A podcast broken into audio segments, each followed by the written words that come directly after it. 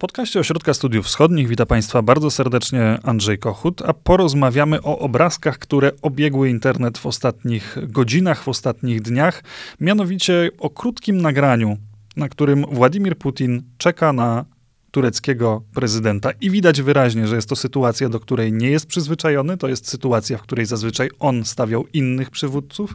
E, świat komentuje te jego zachowania, świat komentuje te jego miny, a my zastanowimy się nad tym, jakie było znaczenie tego konkretnego incydentu, ale też całego spotkania, które miało miejsce w Teheranie, a porozmawiam o tym z analitykami Ośrodka Studiów Wschodnich, Witoldem Rodkiewiczem i Adamem Michalskim. Witam was bardzo serdecznie. Kłaniam się. To jest podcast Ośrodka Studiów Wschodnich.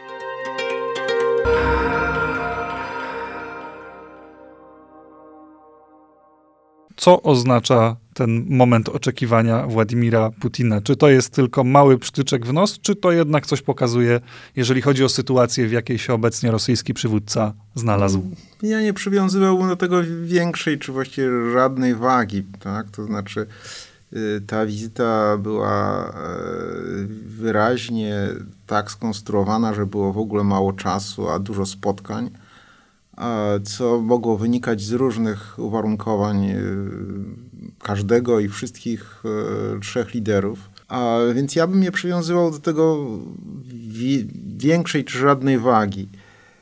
Jest e, natomiast ciekawym i znaczącym faktem to, że ta wizyta jest pierwszą w zasadzie zagraniczną wizytą Putina od czasu rozpoczęcia ofensywy na Ukrainie 24 lutego. Tu z zastrzeżeniem, że odbywał on wizyty, e, właściwie jedną podwójną wizytę ale to było e, na obszarze byłego Związku Sowieckiego, który ma inny status.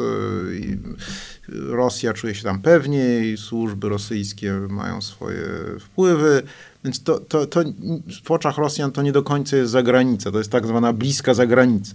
Natomiast do tej rzeczywistej zagranicy udał się właśnie po raz pierwszy do Teheranu na spotkanie z dwoma kluczowymi partnerami, którzy nie są partnerami, jeden z nich jest y, zadeklarowanym y, i takim powiedziałbym fundamentalnym y, wrogiem Zachodu, a drugi, chociaż nie jest fundamentalnym wrogiem Zachodu, to prowadzi politykę, która jest polityką, że tak powiem, autonomiczną wobec, wobec tego, co my rozumiemy jako Zachód, czyli tutaj jako ten sojusz amerykańsko-unijno-europejski. I utrzymuje w związku z tym stara się utrzymywać y, poprawne relacje z Rosją, dobre relacje gospodarcze, a jednocześnie ta relacja turecko-rosyjska jest, jest taką trudną relacją, w tym, w tym, w tym sensie, że kraje mają w, w szeregu spraw, w sprawach bardzo odmienne interesy, co prowadzi wręcz do konfliktów zbrojnych pomiędzy nimi, czy do incydentów zbrojnych. Kilka takich incydentów w ostatnich latach miało miejsce, więc mamy taką dziwną sytuację, dziwną, czy może dziwną dla ludzi, którzy y, przyzwyczajeni są do takiego prowadzenia polityki zagranicznej, no, którą przez ostatnie 30 lat y, przed państwa zachodnie prowadziły, gdzie mieliśmy, mieliśmy przyjaciół, wrogów, y, wszystko było tak ładnie uporządkowane, to mamy taką sytuację, w której państwa handlują ze sobą, bardzo ściśle ze sobą współpracują w pewnych kwestiach, zachowują e, bardzo poprawne zewnętrznie, ten, ten wizerunek jest zawsze bardzo poprawny i nie dochodzi tam do żadnych pyskówek, wzajemnej krytyki, a jednocześnie potrafią ze sobą walczyć tak? na, na, na froncie, realnym froncie. I to jest, i to jest, i to jest, i to jest ta relacja Putina z Erdoganem. Więc, więc dwóch przeciw... I jeszcze tutaj dodam jedną rzecz, bo to jest ważne z punktu widzenia jakby widzenia elity rosyjskiej stosunków międzynarodowych, ten układ, ten trójkąt rosyjsko-irańsko-turecki, on poza takimi doraźnymi, e, instrumentalnymi celami, e, pełnił taką rolę e, swojej, swoistej, swoistego elementu nowego postamerykańskiego ładu międzynarodowego. To był taki wzorcowy układ, w którym Rosja ze swoimi partnerami, którzy też są no, nie wielkimi mocarstwami w skali globalnej, ale na pewno e, wielkimi potęgami w skali Bliskiego Wschodu, i wschod, wschod, wschodniego, wschodniej części basenu Morza Śródziemnego stanowią taki wielobiegunowy układ, w którym partnerzy ze sobą e, współpracują, ale jednocześnie walczą, są konflikty, ale e, ucierają wzajemnie interesy.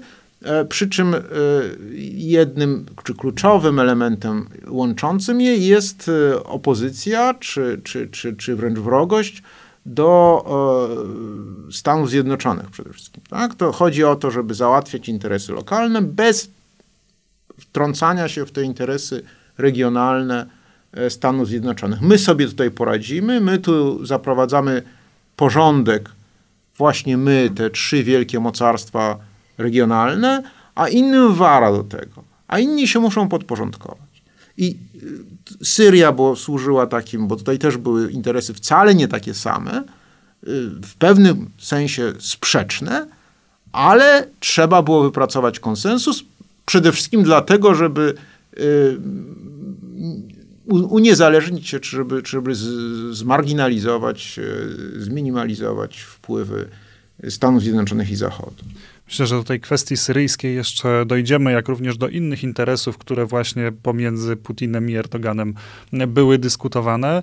Chciałem jeszcze w tym miejscu zapytać, o, czy dopytać o jedną rzecz. Czy można powiedzieć, że takim celem również wewnętrznym na potrzeby Rosji, ale także zewnętrznym w stosunku do państw, które dzisiaj są krytyczne wobec Putina, e, dla rosyjskiego prezydenta było pokazanie, że nie jest w izolacji, że ma istotnych sojuszników w świecie, że jeździ na zagraniczne wizyty? Tak można odbierać no, ten gdyby, gdyby chciał pokazywać, że jeździ, to by na pewno mógł jeździć więcej, bo to nie są jedyne państwa, które by go chętnie przyjęły. E, ale rzeczywiście element, element pokazania, że nie jesteśmy w izolacji, że nie jestem izolowany, tutaj odgrywał pewną, pewną rolę. Ale znowu, no, gdyby chciał zademonstrować, tu, tu jednak jest, e, trzeba powiedzieć, że Władimir Putin wyraźnie ma, że tak powiem, e, bardziej niż inni przywódcy, powiedziałbym, dba o swoje zdrowie, to znaczy wyraźnie obawia się COVID-u. I w związku z tym ilość jego interakcji personalnych także wewnątrz Rosji, ale także na arenie międzynarodowej znacznie spadła. E, nie tylko ze względu na próby izolacji go, ale także ze względu właśnie na te obawy dotyczące COVID-u. Um, no to, pamiętamy który, szereg tych zdjęć tak, przy tak, długich tak, tak, stołach, tak, więc, Putin z jednej strony, kanclerz więc, Niemiec z więc, drugiej. Więc te rzeczy są tutaj, powiedziałbym, niewspółmierne. Znaczy ta, to pokaz...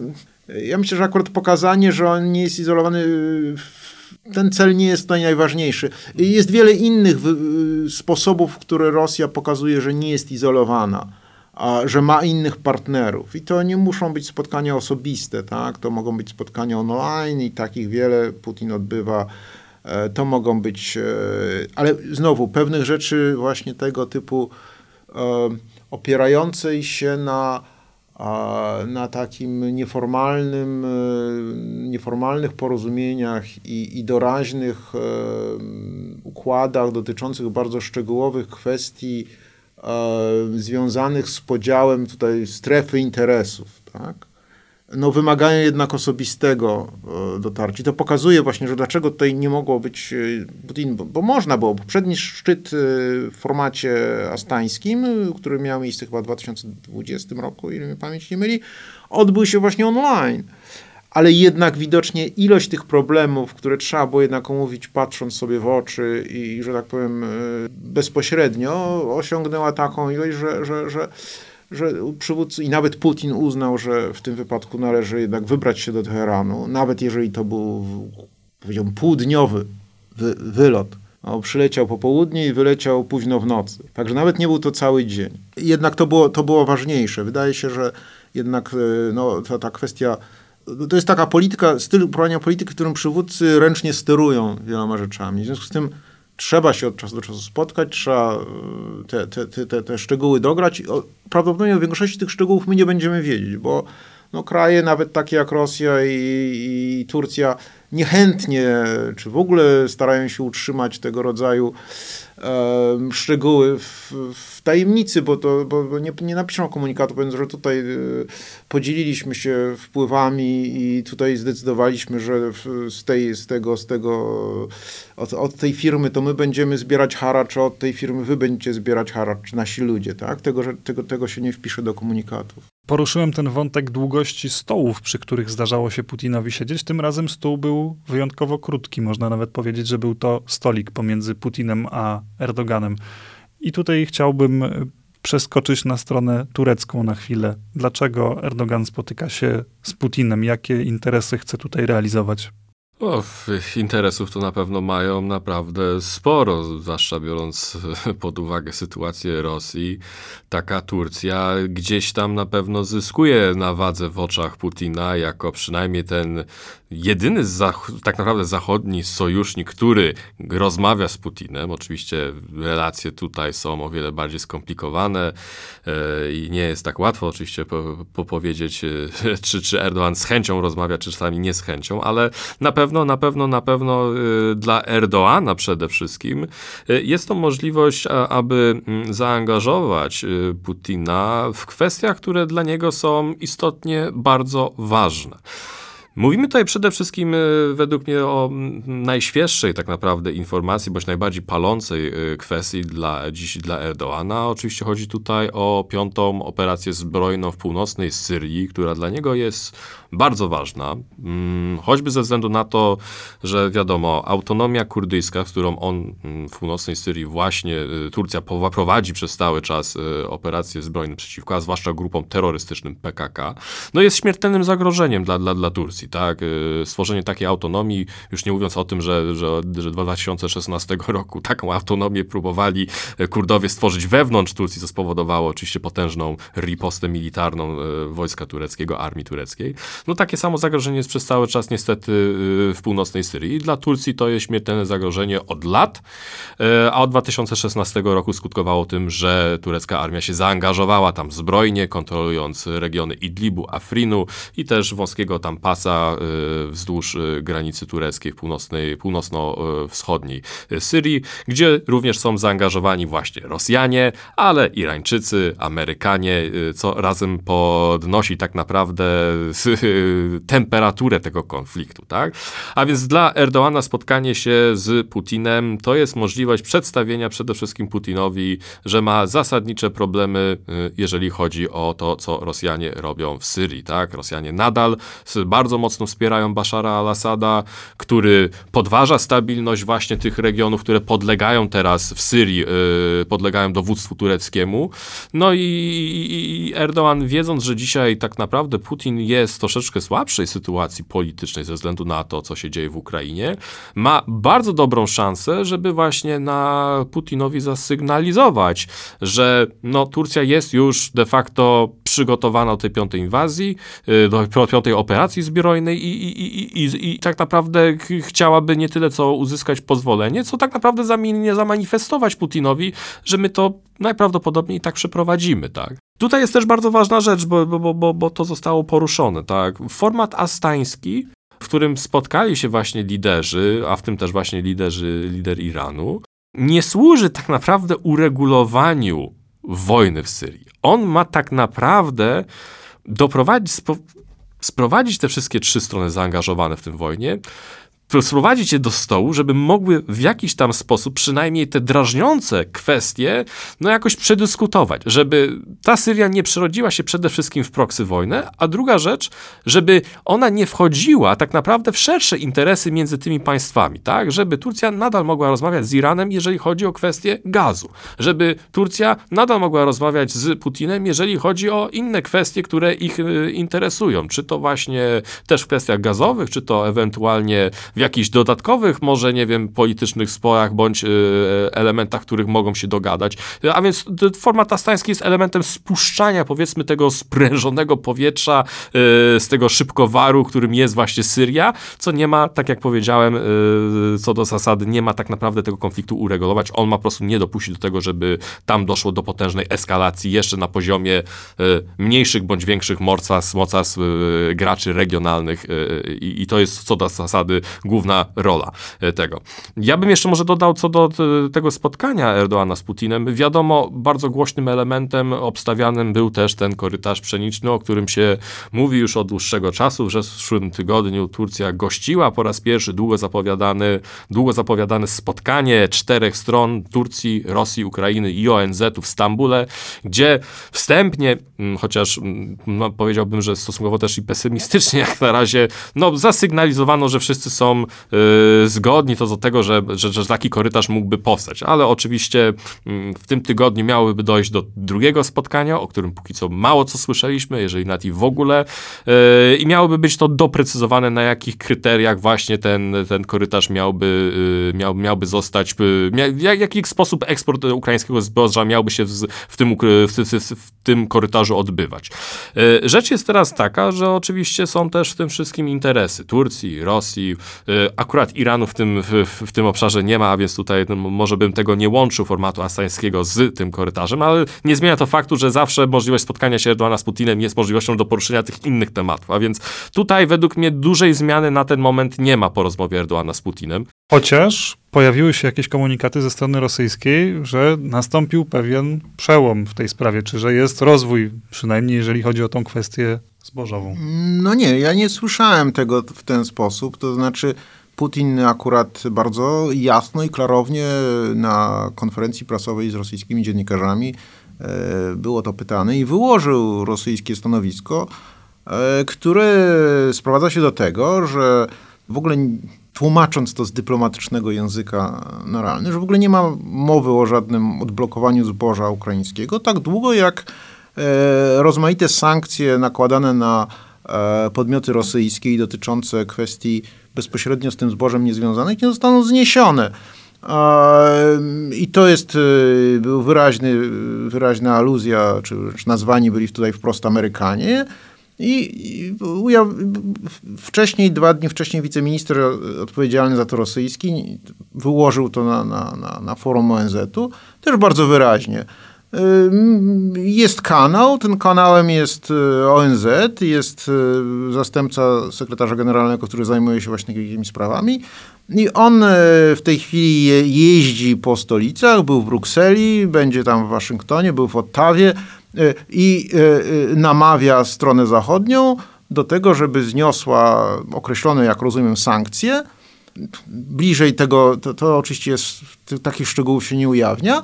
Kto, zniesienie tych sankcji miałoby odblokować, miałoby skłonić Rosję do odblokowania eksportu zboża ukraińskiego. I to w tej chwili tak wygląda. Znaczy jest ewidentne, że strona rosyjska szantażuje tutaj Zachód tym, że na niego spadną koszty ewentualnego głodu w krajach afrykańskich. E, nie tylko koszty, ale i odium, bo propaganda rosyjska dosyć zręcznie wykorzystuje e, nastroje antyzachodnie związane z przeszłością kolonialną państw zachodnich y, do tego, żeby no, mówić, no, że to wina jest tutaj po stronie, po stronie Afryki, po, po stronie zachodniej, bo to zachodnie sankcje są odpowiedzialne za to, że, ta, że to zboże nie, nie dociera, my tu wszystko robimy.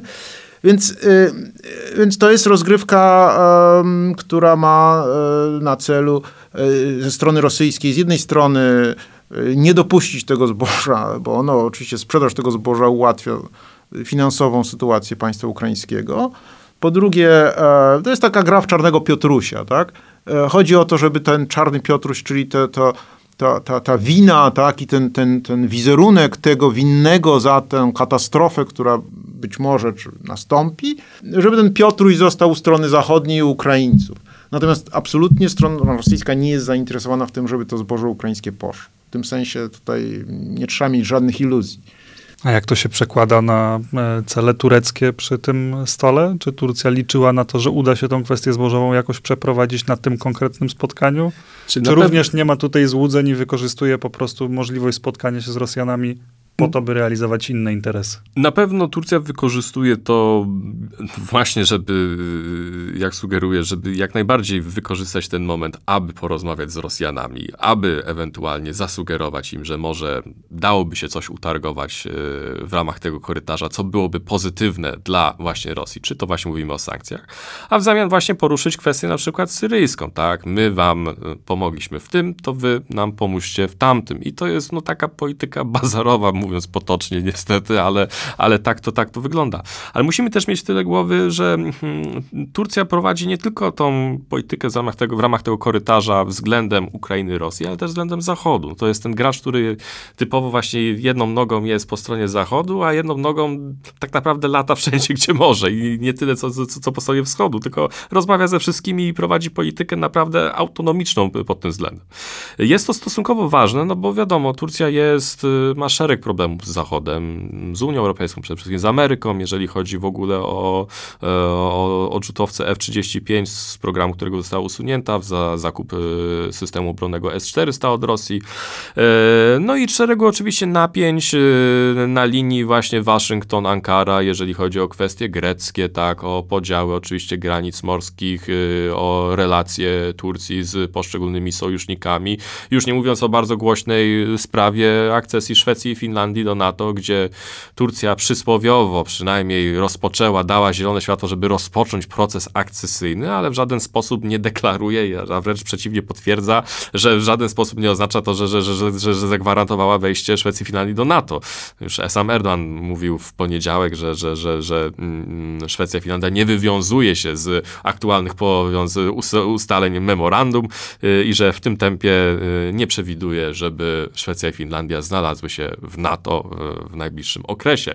A więc wykorzystywanie takiego mm, korytarza pszenicznego, gdyby on faktycznie miał się w jakikolwiek sposób sformalizować i to w taki sposób, który Zachód uznałby też za stosownym rozwiązaniem do Ukrainy, jest jakby powiedzmy pozytywnym elementem dla Turcji, tak? Bo uwiarygadnia to ją po części jako Turcja, która coś tam próbuje robić, nawet jeżeli gdzieś tam prowadzi biznes z Rosją, no to jednak gdzieś tam jeszcze prowadzi i pomaga Ukrainie, tak? Stosuje tą konwencję Montreux, która utrudnia Rosji, bądź de facto blokuje Rosji możliwość dosyłania okrętów, które nie należą do floty czarnomorskiej, co jest też pewnym sygnałem. No i to może być właśnie wykorzystywane po to, żeby y, dla Zachodu przedstawić narrację, że popatrzcie, to my się angażujemy dla, dla was, tak? Y, w tej wojnie. To my jesteśmy negocjatorami, pomagamy wam tutaj. A wy co robicie? Blokujecie nam sprzedaż tego, nie chcecie nam dać tutaj, e, mówicie, że to my jesteśmy problemem, a więc to jest tak naprawdę pokazywanie Turcji, tak, nie dość, że jej sprawczości międzynarodowej, ale co też rozgrywania Zachodu i próby ewentualnie zmiękczenia niektórych narracji antytureckich, które panują właśnie, właśnie po, po, po tej stronie, e, nazwijmy to podziału, e, jeżeli chodzi o, o, o, o, ogólnie o wojnę i, i o to, jak, jak, jak, jak, jak, jak, jak, jak turecka polityka w te podziały mniej więcej wchodzi. A więc na pewno ma to szersze znaczenie ten korytarz pszeniczny niż tylko i wyłącznie pszenica i ja bym to jednak widział w wiele szerszym też kontekście problemów, które przede wszystkim Turcja ma z Zachodem. Co wiemy po tych spotkaniach, do których doszło w Teheranie? Jakie szczegóły tych, e, czy jakie rezultaty tych spotkań znamy? E, powołałem się tutaj na pewną, pewne prasowe doniesienie, jak się okazuje, nieścisłe dotyczące tego, co strona rosyjska mówiła o kwestii pszenicznej. Rozumiem, że tutaj żadnego przełomu nie było. Jest ta kwestia syryjska, prawdopodobnie została podniesiona podczas tych rozmów. Czy tutaj jakiś przełom nastąpił? Jakie są efekty tych spotkań? Czy możemy coś o tym powiedzieć? No właśnie, bo to jest taki styl uprawiania polityki i dyplomacji, w którym w zasadzie, który za, zakłada pełną nietransparentność. Tak? To znaczy, tu, tu, w ogóle z jednej strony, a z drugiej strony taką nieformalność. Tak? I w związku z tym te, tych różnych nieformalnych e, ustaleń na gębę nie, właściwie nie da się przenieść na, na papier, a, a zwłaszcza do publicznego komunikatu. Tak? No, strony opublikowały sążnisty 16-punktowy tą deklarację podsumowującą tą, tą, tą, tą ściśle syryjską część, znaczy tą trójstronną dotyczącą Syrii część spotkania. Ono w zasadzie dokładnie powtarza tą podobną deklarację, która była dwa lata temu przyjęta na podobnym szczycie. Ona jest na wysokim poziomie ogólności. To jest jest tam masa e, takich zupełnie cynicznych e, sformułowań, na przykład o tym, że wszystkie strony szanują e, terytorialną integralność Syrii i nie mieszają się w jej sprawy wewnętrzne, co po prostu jest Iran, który tam od, od, od 20 lat w tej Syrii mości sobie gniazdko, buduje wpływy, tworzy całe wspólnoty tak, etniczno-religijne, które tam zaczynają Y, odgrywać olbrzymią rolę, to, to w ogóle i o tym oni też rozmawiają, ale tego nie sposób zapisać w tym komunikacie. Więc komunikat jest y, w zasadzie oderwany od rzeczywistości. On tam na jakimś poziomie ogólników się zgadza. Tak, oni wszyscy zgadzają się co, co, do, co do tego, że, e, że, że, że te kwestie syryjskie powinny być bez Amerykanów bez Zachodu i to tam jest jakoś tam napisane.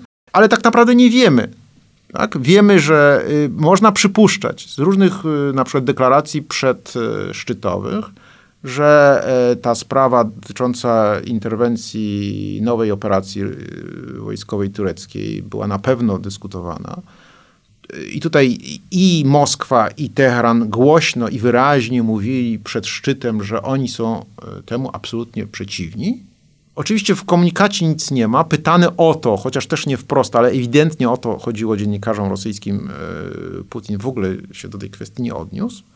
Nie wiemy tak naprawdę, bo, bo może być różnie. Może być tak, że doszło do porozumienia, ale oczywiście oni nie mogą tego przyznać i powiedzieć, że, że, że oni się zgodzili na coś takiego, więc Turcy przeprowadzą operację, e, chociaż tamci będą mówić, że są przeciwni.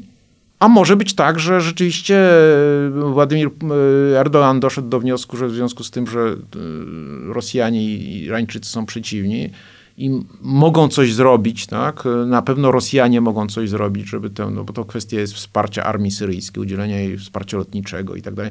Mogą, że, że sprawa, sprawa jeszcze nie dojrzała, no przecież Turcy mówią o tym od maja, tak? A mamy już to już 2-3 miesiące, w związku z tym... No od grudnia de facto. Od, od grudnia de facto. Więc, tak. więc mówią to już pół, ponad pół roku, a sprawa nie ruszyła z miejsca, no bo, no bo warunki były nie. Więc, więc nie wiemy, do, tak naprawdę nie wiemy i dopiero będziemy mogli y, próbować zgadywać po tym, co nastąpi, że tak powiem, na ziemi, tak? Jakie działania zostaną podjęte, czy nie podjęte. E, wiadomo, że stoi sprawa na przykład e, tego komitetu e, powołanego, który ma konstytucyjnego, który ma jakby zakończyć wojnę domową poprzez dogadanie się do konstytucji i procesu konstytucyjnego w Syrii, który został powołany w 2018 roku, 4 lata w zasadzie do niczego nie jest w stanie doprowadzić, ponieważ tutaj podziały są tak oczywiste, że, że, że w ogóle nie ma o czym mówić tak naprawdę.